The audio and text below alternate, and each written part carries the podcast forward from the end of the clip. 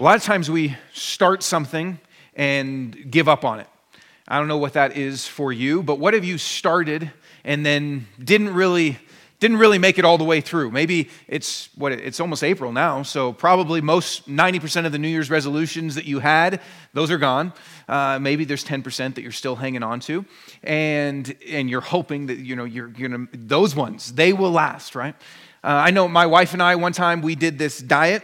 I have a gluten allergy. And there's this diet that proposed that it could heal uh, gluten allergies and all sorts of other allergies. And so uh, we, it, it's, it's a super intense diet. The first month, all you can do is really eat boiled meat, boiled vegetables. I know that sounds very appetizing. And it, uh, you basically have to kind of home make everything because you can't have any sugar, can't have any, any preservatives, anything. So it's a big commitment and we had kind of gotten geared up, ready to go. All right, day one, we're starting for this is going to be a, long, you know, year and a half journey. Day one started, ate I don't even know what it was, boiled onions or something for breakfast, and was like, this is awful. And then lunch had like a boiled hamburger patty or something that we, that we made. And then at dinner, we were like, we can't do this. And we ordered Thai food. And it was, we gave up. Uh, we ended up doing it like a month later, and then we did it for a year and a half. But, it, but at first, it was like, okay, nope, we're eating Thai tonight. And it, it didn't go well. There's probably a lot of things that you've started but haven't necessarily endured. You started, you had good intentions, you wanted to do them, you knew it was a good idea, but the hard part isn't just starting something. The hard part is enduring in something. And there can be all sorts of things uh, relationships, resolutions, diets, exercise, all sorts of things that we say, this is a, a good idea and I want to do it. And we start, but we don't really last. And a lot of times in life, it's not the beginning of something that is difficult, but the endurance in something. It's not hard to begin a marriage, but it can be hard to endure and to stay together for decades. It's, I was talking to an older pastor this year who's just about, uh, or this week, that's just about ready to uh, retire. And I asked him, what, What's the secret? What's your, how did you endure so long in ministry? And it's, it's easy to begin something, it's easy to be excited about something, but harder to go and keep going. It's easy to begin a friendship. But it's harder to endure a friendship when there's ups and downs and people have suffering and people have sickness. And it's easy to begin at a church, to come, to come in the doors for the first time. And I know that can be kind of difficult too to check something out that's new, but it's harder to endure, to say, I'm going to be invested, I'm going to be a part of this. A lot of times, it is easy to begin. The hard part is the endurance. The hard part is the continuing on in our faith, in our relationships, in parenting, in marriage, and whatever it is. Endurance is difficult. But you think about your life you think about kind of the end goal that you have for many of those things that we just talked about and what you want it to look like. You think about, for those of you that are beginning to start your families, you think about 10 years down the road and 20 years down the road, or maybe that college graduation or high school graduation, and go, this is what I hope that that looks like. This is what I hope that evolves into. This is what I'm aiming for, what I'm desiring in, in all of these things. And we want to get to that place, right? We want to get to the end. We want to get to the finish line. We want to get to this beautiful kind of vision of maturity and joy and, and where it leads to. But to get that takes endurance. To get that takes endurance. And it's hard because there's problems along the way.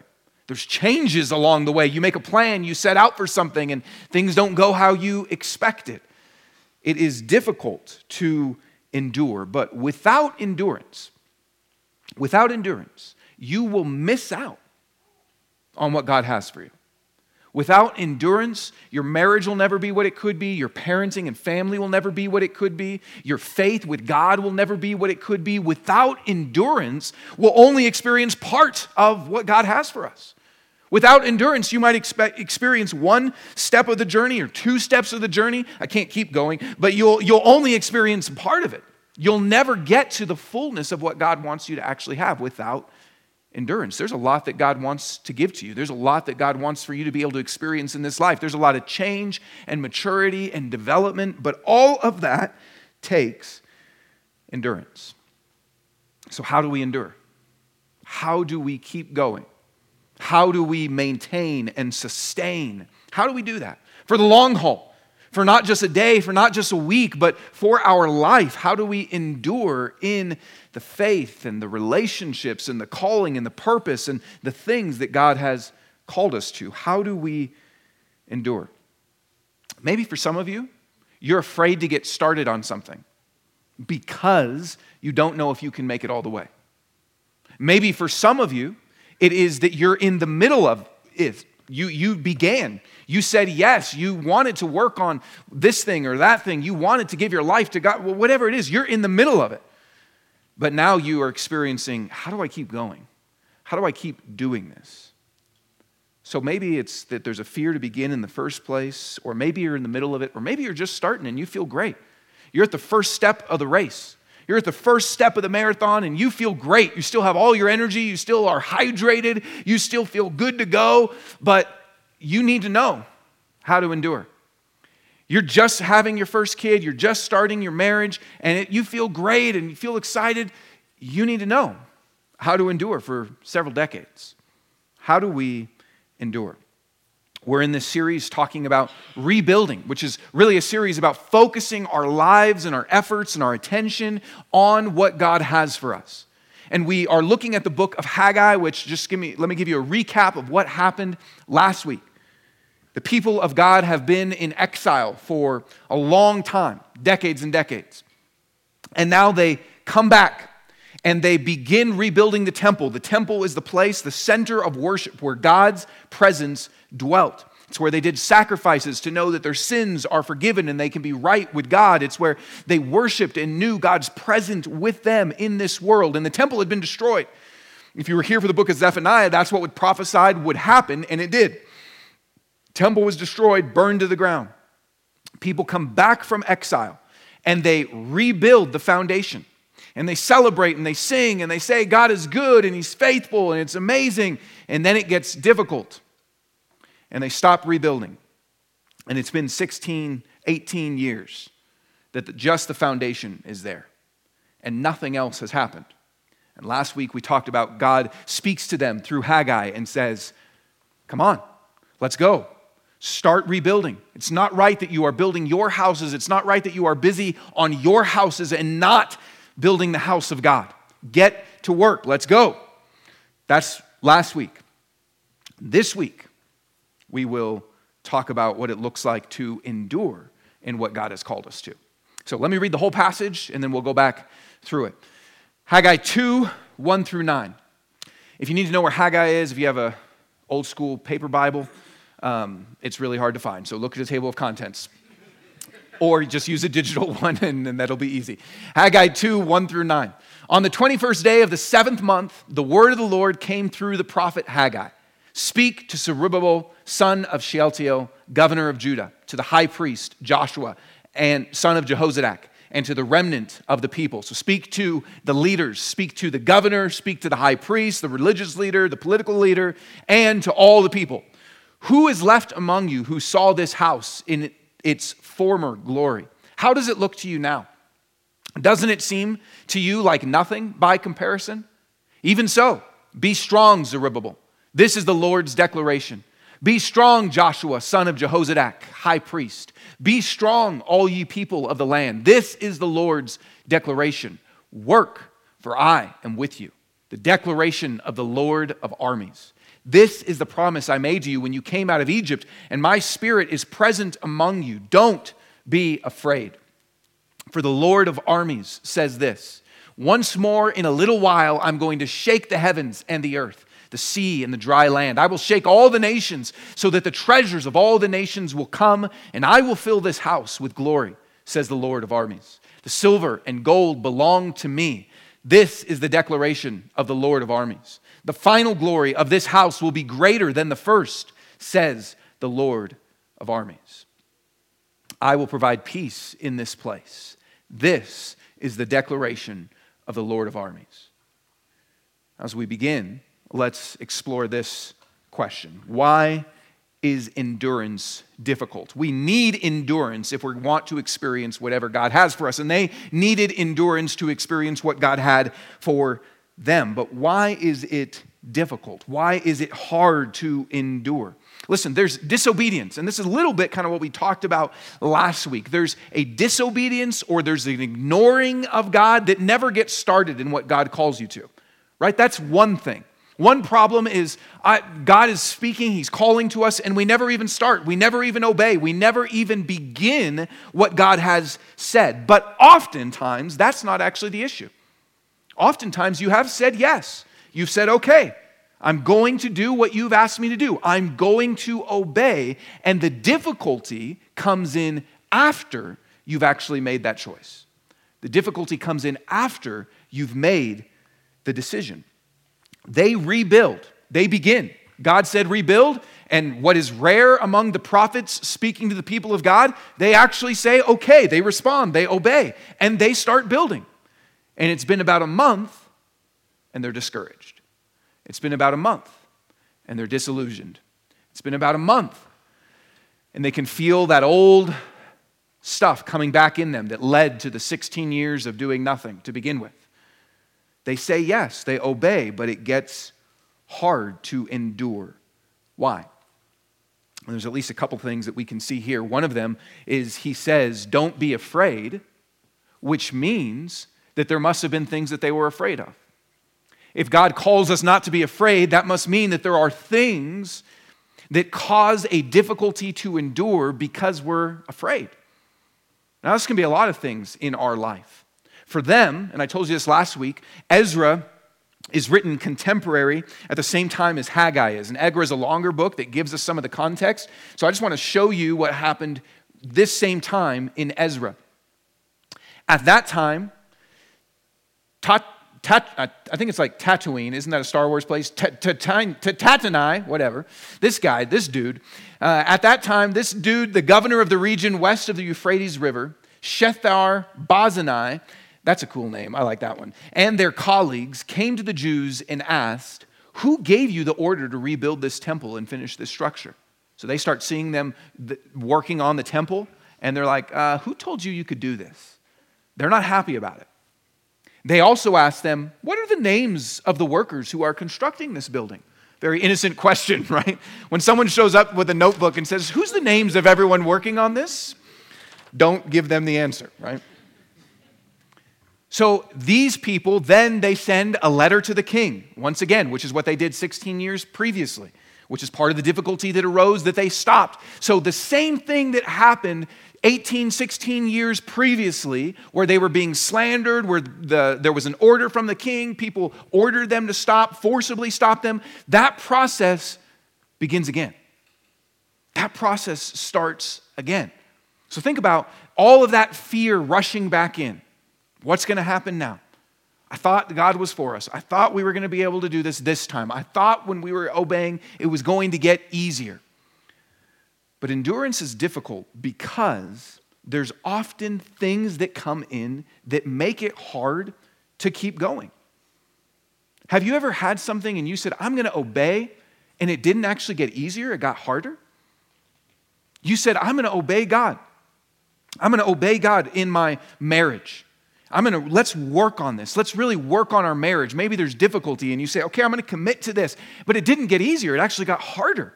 There's more stuff to deal with. The more that you kind of bring out, the more that you begin to confess, it's, there's more issues that I didn't even know you felt that way. I didn't even know this existed. You say, you know what? I, I want to really, I'm going to obey God in my friendships. I want to get close to people. I want to have good, authentic Christian community. And it gets harder. You were safer before, just by yourself you are safer. I'm not saying this is true of everyone, but maybe even for some of those of you that are joining online, that might be what keeps you there instead of here. That you tried Christian community, you tried Christian friendships, and it got harder. You wanted to obey God, and things got more difficult. They didn't necessarily get easier. You said, okay, I'm gonna really, at my job, I'm gonna, or in my friendships or in my neighborhood, I'm gonna be more honest about my faith. I'm not gonna be a jerk, but I'm gonna be bold and, and share with people. And, and you expected that it was just going to be like, you are Billy Graham. For you young people, you don't know who that is. He's a famous Christian. And you thought you were just going to start telling people and everyone was going to become a Christian. And instead, you start being ostracized, criticized, sidelined, disrespected. See, a lot of times we think as soon as I obey, things will get easy. But that's not always true. Endurance is hard. Endurance is hard because even when we obey, and often when we obey, it gets challenging, it gets difficult. We begin to feel the constraints on our time, our money, our courage, our, our energy, everything. It gets actually harder at times. You want to you want to disciple your kids, you parents, you say, I want to, man, I'm going to actually decide to love my kids and train them the way the Bible says biblically and help them come. And you go, this is a lot harder. It's easier to just say, here's a phone. That's a lot easier.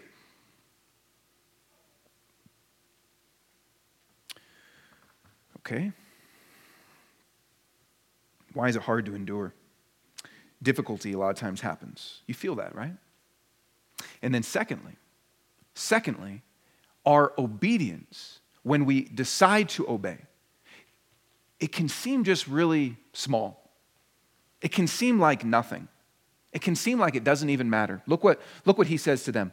Who is left among you who saw this house in its former glory. Doesn't it seem to you like nothing? See, because before, the temple was this beautiful, grand structure. People came from all over the known world to come and visit it. Solomon had built this massive temple, huge, gold, silver, took down like huge forests to build. Every, I mean, it was this amazing thing to behold. I don't know if you've ever seen really big, giant architectural feats of wonder, and you're just like, this is amazing. I don't know how they did this. That's what the temple was. And now they're rebuilding, and it's going to be a fraction of what it used to be. It seems like nothing by comparison. And he, some of the people, the, only some of the people would have been there, and they would have been probably 70s, maybe even 80s, that had seen it before. But he says, Who, saw, who among you is left that, that saw it in its former glory? And now, doesn't it just kind of seem like nothing to you? And that discouragement was hard for them that discouragement, that's why he says, even so, so even though you're feeling this way, even though you know that this is what it's like, even though that's how your perception is, keep going. But that makes it difficult. It makes it difficult when we can look at previous times and see that it used to be better. And I don't know where you experienced that, but it can be hard to endure if you look back and say, yeah, my faith used to be better. Maybe your faith just seems weak right now. And you can look back at times where you were praying all the time and reading your Bible all the time, and you loved coming to church and you felt really close to God. And now you're trying to move forward in obedience, but it feels like just so small compared to what it used to be. Sometimes maybe it's your relationships that you can look back and you go, there was a time, man, I had the best Christian friends, and, and we would encourage each other and challenge each other and grow together and have fun together. And now I'm trying to build my friendships. I'm trying to move forward, but it's really hard to endure because it just kind of seems like nothing. Sometimes that's true in your, your marriage. You look back at better seasons. It's true in your family. It can be true even when we just look at history. Sometimes, if you just look back in history, and sometimes people say things like, oh, the good old days when the church had a better reputation the good old days when everyone used to go to church, or the good old days when, and we can kind of look at those kinds of things and, and go, it was so much better back then. And now, it's nothing. You drive around uh, Denver, you drive around Arvada, you see tons of church buildings, which means at one time, churches were being built all over the place. And now we see those churches selling and instead it's a brewery, and instead it's a condo, and instead it's a mosque, and instead it's a, a, Buddhist temple. And these are all real examples that I'm thinking of in, in the zip codes that are close to here. And you go, it used, to, it used to be at one point that everything was booming and great, and now it, it seems like nothing. Even for those of you that have maybe been a part of our church for a while.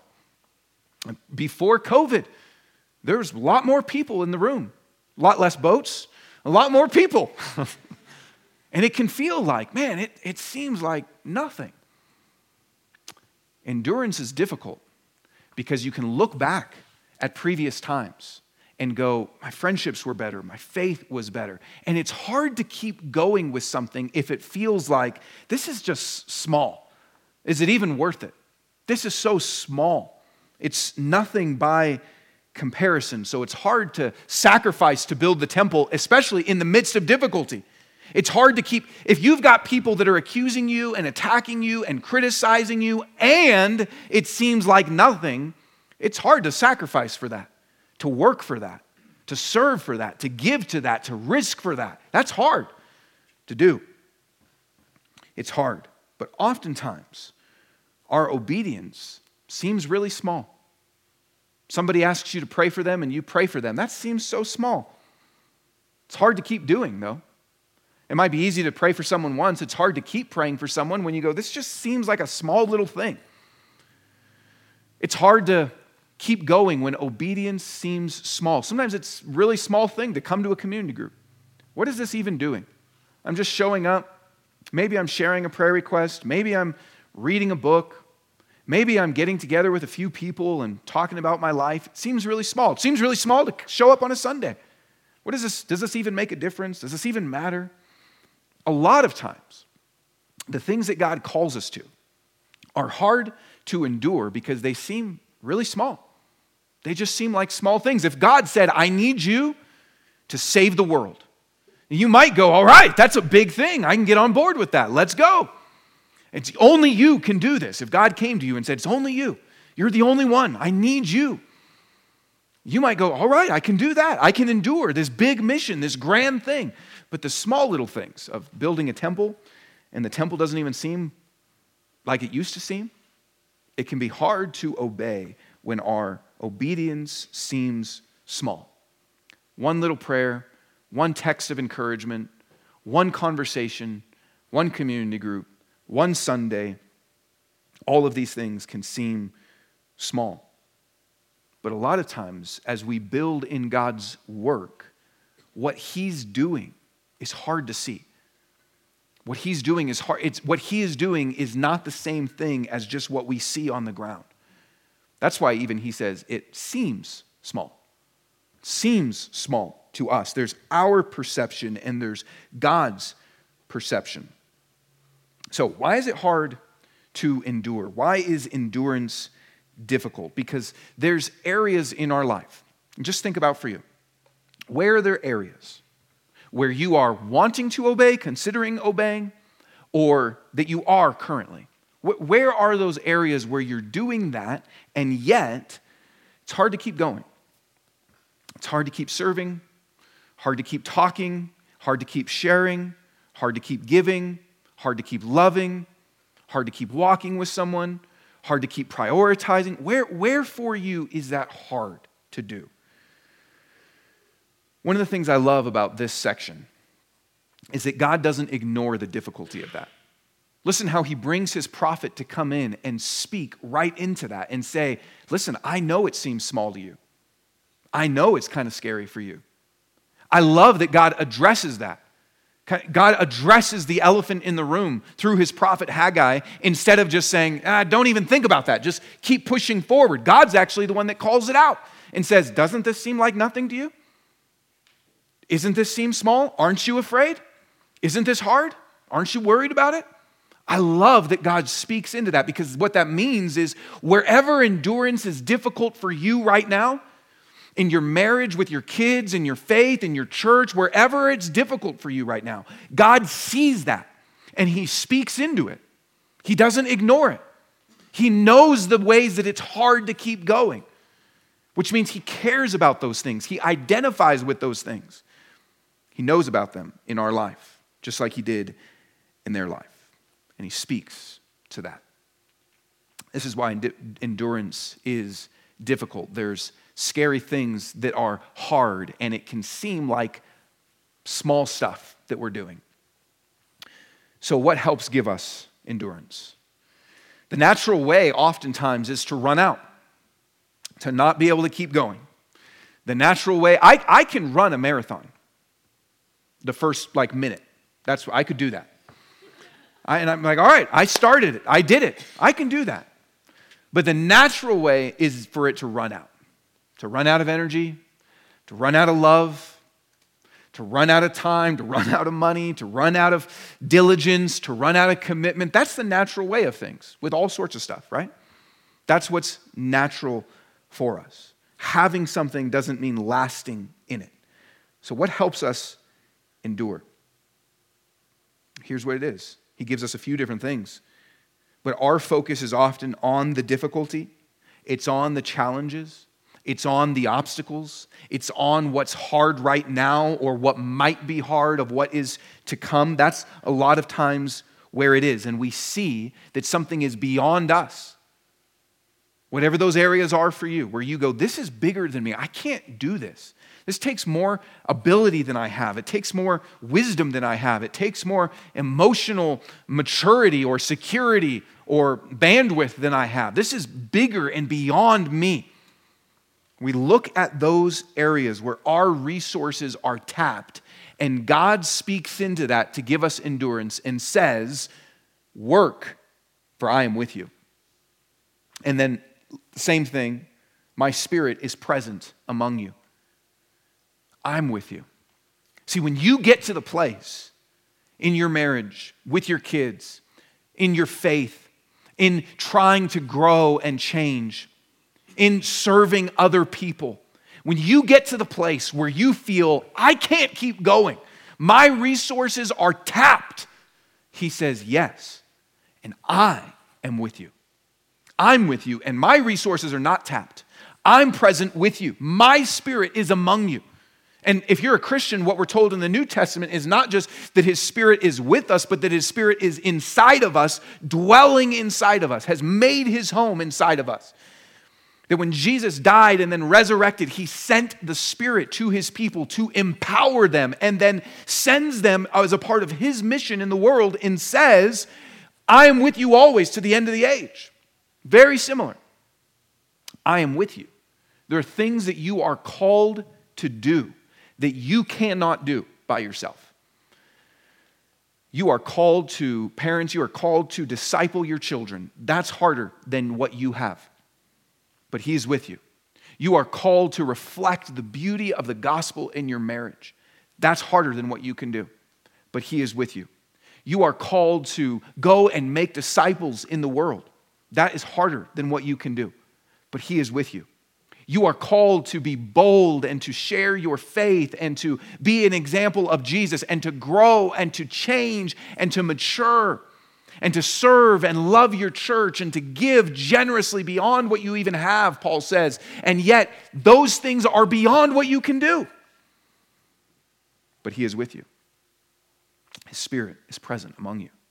You have more power than just what your DNA has in it, you have more power than just the way you were born. You have Him with you. He is with you in all those things. And you know what I love? He says it here, he says it here. And last week, when he first called them to build the temple again, he said it there. He said, Start building the temple, I'm with you. You know what that means? They're like us. They need reminders over and over and over again. And what it means is that God knows we need that. Isn't it interesting how repetitive God is over and over again throughout the Bible? I mean, if, if you, in some ways, the Bible could just be this big and God said, There, I've said everything once. Just go reread it. But instead, God repeats himself over and over again because he knows we need constant reminders. He knows that we need constant encouragement. I didn't marry my wife and then say, Do you remember on our wedding day when I said, I love you? Yes, okay. That's going to last forever. Don't ask me to say it again. I said it once, just remember that. Instead, I say it on a yearly basis. I'm joking. God says things over and over again to us I love you. I'm with you. I'm with you. If you ever get bored of the Bible and like, why is it the same stuff over and over again? Because we need it over and over again. If I remember it all the time, God is with me, then I wouldn't need Him to say it over and over again. But he says it I'm with you. I remember one time, uh, what, how am I doing on time? Great, I got an hour left. Um, So I remember one time, uh, I remember one time preaching to a church that was dying. There was maybe 20 people left, most of them in their 70s and 80s. And, and uh, I was preaching. I didn't want to double. I, I, was. I had already made a sermon for True Life, and so I didn't want to come up with a new sermon. So I just used the same sermon I had.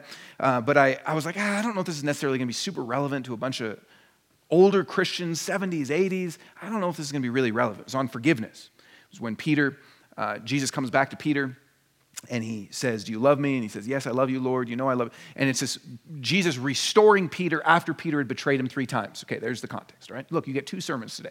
Um, and so it's basically on forgiveness, that God forgives.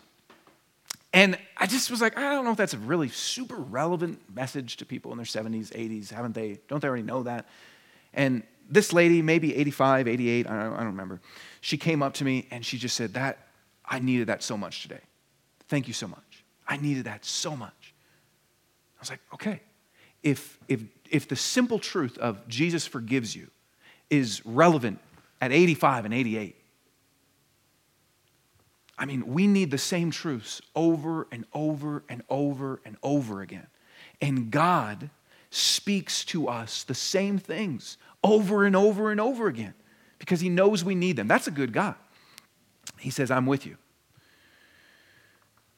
So, what helps us endure, first of all, is that He says, I am with you in the middle of this. That gives us confidence for whatever it is that He's calling to.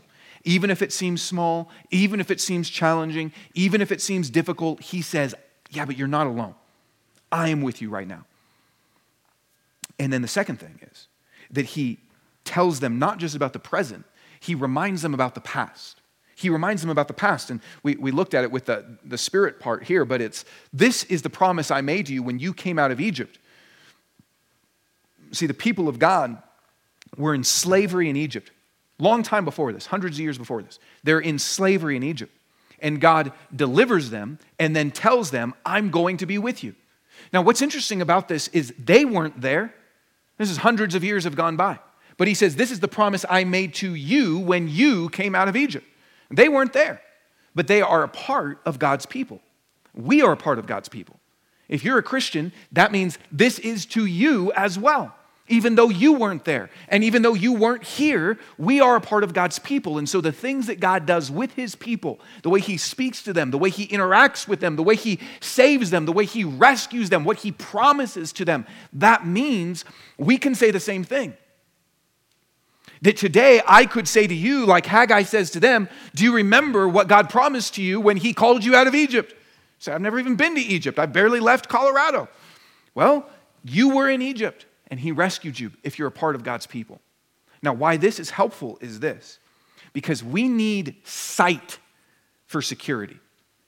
We need to see things to be able to know what's going to happen in order to feel safe, in order to feel at rest, in order to feel at peace, we need to kind of know what's going to happen. That's why a lot of times when we are kind of feeling anxious, we try to make plans for the future so that we can say, okay, I know what's going to happen. I can see it, at least on paper or at least in my mind. I, I know what's going to happen, so I'm prepared. I feel confident. I feel good. It's why a lot of times we look at statistics so you look at statistics, what that is doing is saying if I look at this, if I know I have a 60% chance or an 80% chance, all of what that is saying is based on the past, here's your evidence, you can see it, it gives you security, confidence, control in some way. But that's oftentimes difficult to actually have. A lot of times our plans don't work out, the statistics don't work out, and we thus feel anxious, we feel unsure. And so, what God does here is say, Look to the past at what I've done. The future might be unknown, you might not know exactly, but look at who I've proven myself to be. Look at who I've already proven myself to be. Do you remember that your people were enslaved in Egypt and I rescued you with power, sending plagues and parting the sea? I have power to save my people. See, when we look at our life, if we want to be able to endure, we need to look at the past also, the Old Testament, and see how God has power, how God loves his people, how God intervenes, how God answers prayer. We need to look at the New Testament, which they didn't have, and see how Jesus loves his people, how Jesus saves, how Jesus has the power over death and sin and Satan. We can look at church history and see how God has power to preserve. Isn't it? It's a miracle that thousands of 2,000 years later, after the birth, death of Jesus, we're here. The church still exists. God has power to preserve his people. God has power to strengthen his people. God has always proven himself faithful. You can look back in your life and see.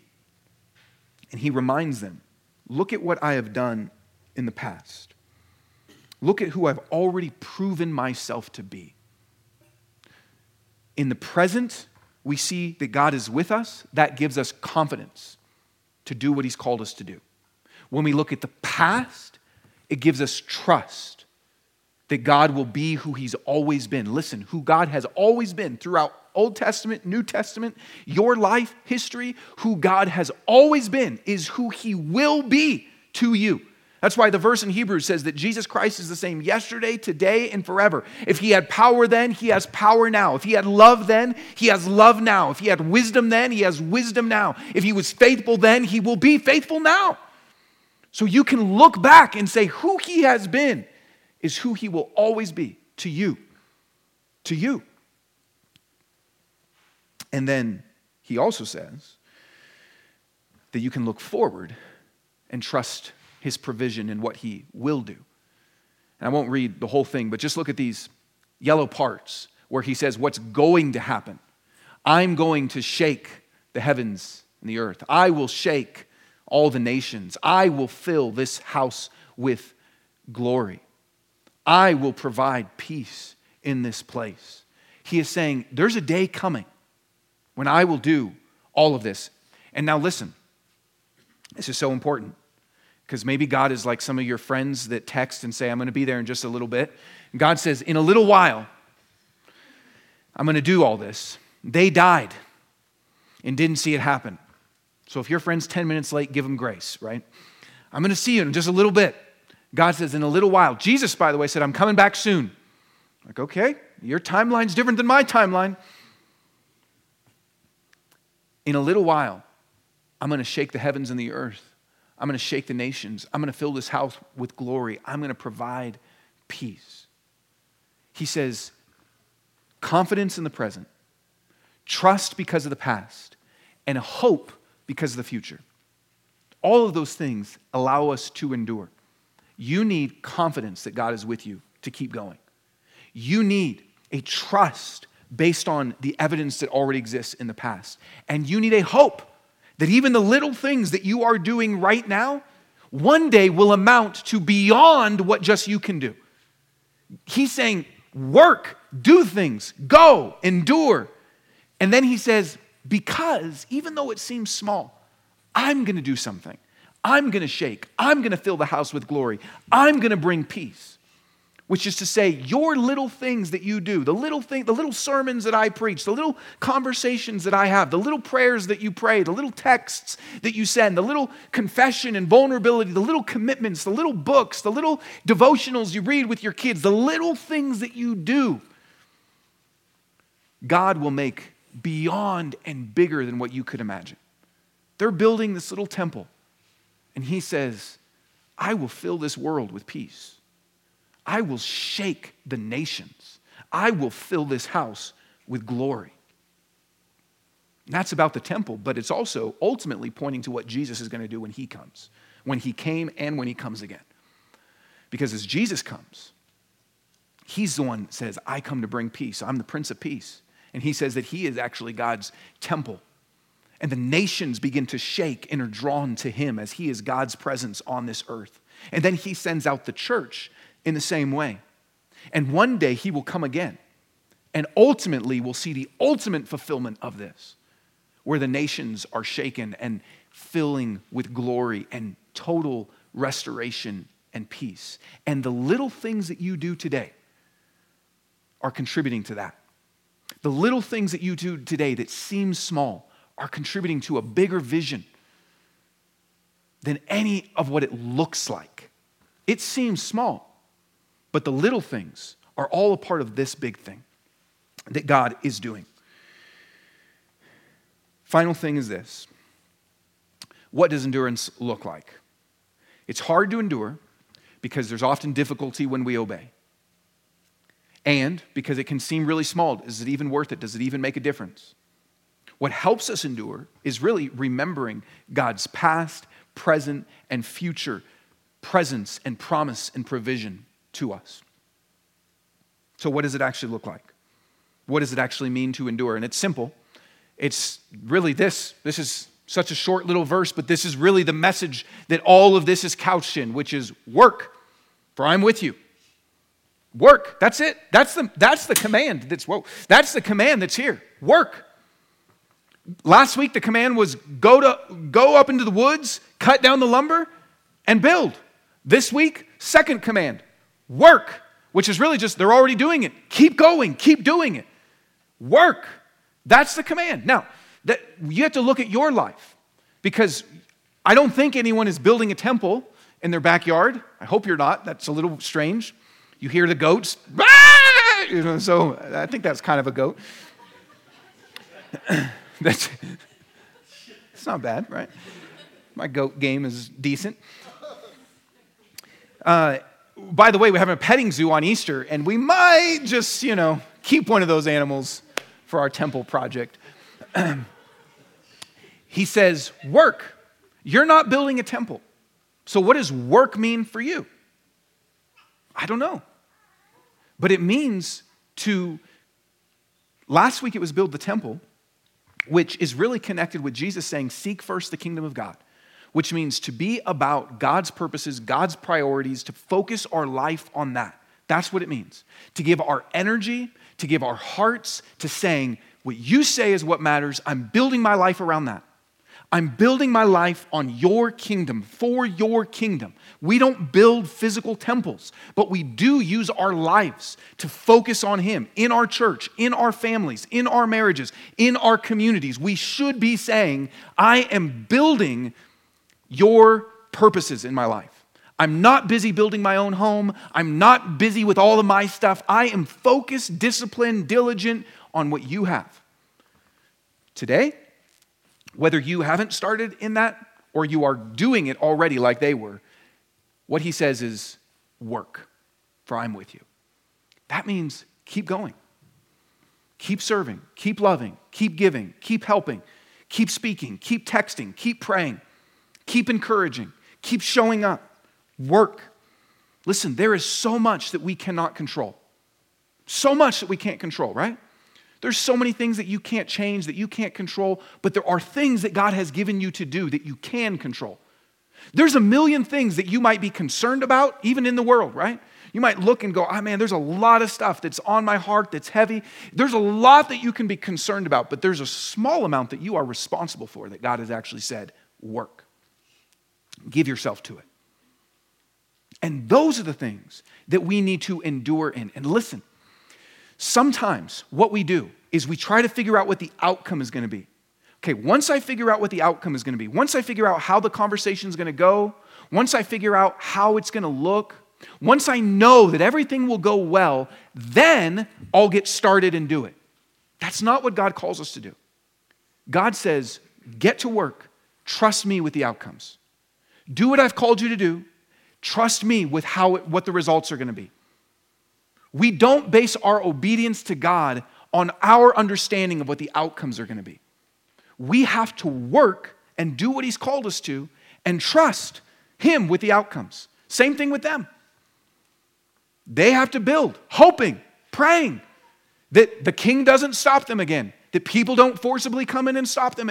They have to trust God with what He has said to do and leave the outcomes to Him. Where are you waiting to get started? Where have you given up? Where are you just weary? He says, I am committed to you, so work. I am committed to you. I am present with you, so work. And then the last thing of what endurance looks like, very simply, and we've already kind of said it, but over and over again, he says, Be strong, be strong, be strong, which is really connected to work, but it's, it's not just activity, there's an inner emotional experience of what that means. Be strong. See, God doesn't just want us to begrudgingly obey Him, He doesn't just want us to do the things but feel really uneasy or feel anxious or feel worried or feel dreading it. He wants us to be strong, which comes from all the things that we already looked at. So, in some ways, it's not really a, a unique or separate command. It comes from all of the stuff, the confidence in who God is and where He is and what He will do and what He has done. But He wants you to have and to give to you an inner resilience and commitment that is able to be strong no matter what takes place. So work and do it with strength, which means we ask God for that. Whatever areas, listen, whatever areas are hard for you to endure in, get to work and ask God, strengthen me. God, I can't do this myself. Strengthen me. Help strengthen me, remembering what you've done for me before and what you've done for your people. Strengthen me with those truths. God, strengthen me today. If you're about ready to go into a conversation, if you're about ready to do something that's hard for you, if, you if, you, if you know that you should engage in something and you know it's difficult, you pray, God, give me strength. Give me strength. And then you get to work and you look at the future and you go, God, I know that this seems small. I know it's hard to keep doing this and keep serving and keep loving and keep having conversations and keep going. It's hard. God, give me strength. Remind me what you will do with all of my little efforts, how you will fill it with glory. Lord, give me strength. What it looks like to live with endurance is we work and we ask God to give us the strength to do what He's called us to do. You have, in some way, started. In some way, you've started. Maybe today is the first time. I don't know. Maybe you're not even a Christian, and this is the start for you. You have started in some way in what God has called you to do. But we don't want to just start, we don't just want to begin. We want to endure. That's what we want. You want to get to the place, the finish line of what God has for you. We want to be able to endure, and it's hard. How do we do it? We have to look beyond to what God will do. We have to look at who He's been, and we have to look that He's with us now. Imagine what could happen in your life, in our church, in your relationships, in your just purpose in life. Imagine what could happen with people that endure, that don't give up. Imagine what could happen. Imagine what could happen with decades of commitment to God. That is a beautiful thing. That is something, and then imagine not even just our efforts, but God filling it with glory. That's what God is inviting us into. That's what He is calling us into, which is why endurance is so important. We're going to take communion. If you're a Christian and you um, didn't get a cup on the way in, we've got little cups in the back. And when we take communion, we are looking back to his faithfulness to us on the cross. We're looking back to God's presence here on this earth on the cross. How Jesus came into the world, he died the death that we should die. He lived the life that we should live. He, he shook the nations. He filled the world with his glory on his arrival. We look back at that. We thank him for what he did and what he's done. And then as we take communion, we also look forward. Jesus said, Take this in remembrance of me. Remembering what he has done, but remembering also that he will come again. And so as you take communion, remind yourself of his beautiful, faithful forgiveness to you, even for all the ways that we have not lived as he calls us to. Remember his faithfulness to you. And remember that he will one day come again which imbues all that we do now with meaning and purpose. So take some time, confess where you need to confess, ask God for strength in specific things that you know you need Him in. Tell Him that you want to be a part of rebuilding your life focused on Him. Father, I thank you for your promises that you give to us, your encouragement that you give to us, how you speak to us and remind us over and over and over again of the same truths that we need. You are with us, you've been faithful to us, and you will be faithful to us. Let these truths rest in our hearts, and as we sing and take communion, as we respond to who you are, Lord, build our faith, build our strength. Pray that you would do this in your name, Jesus. Amen.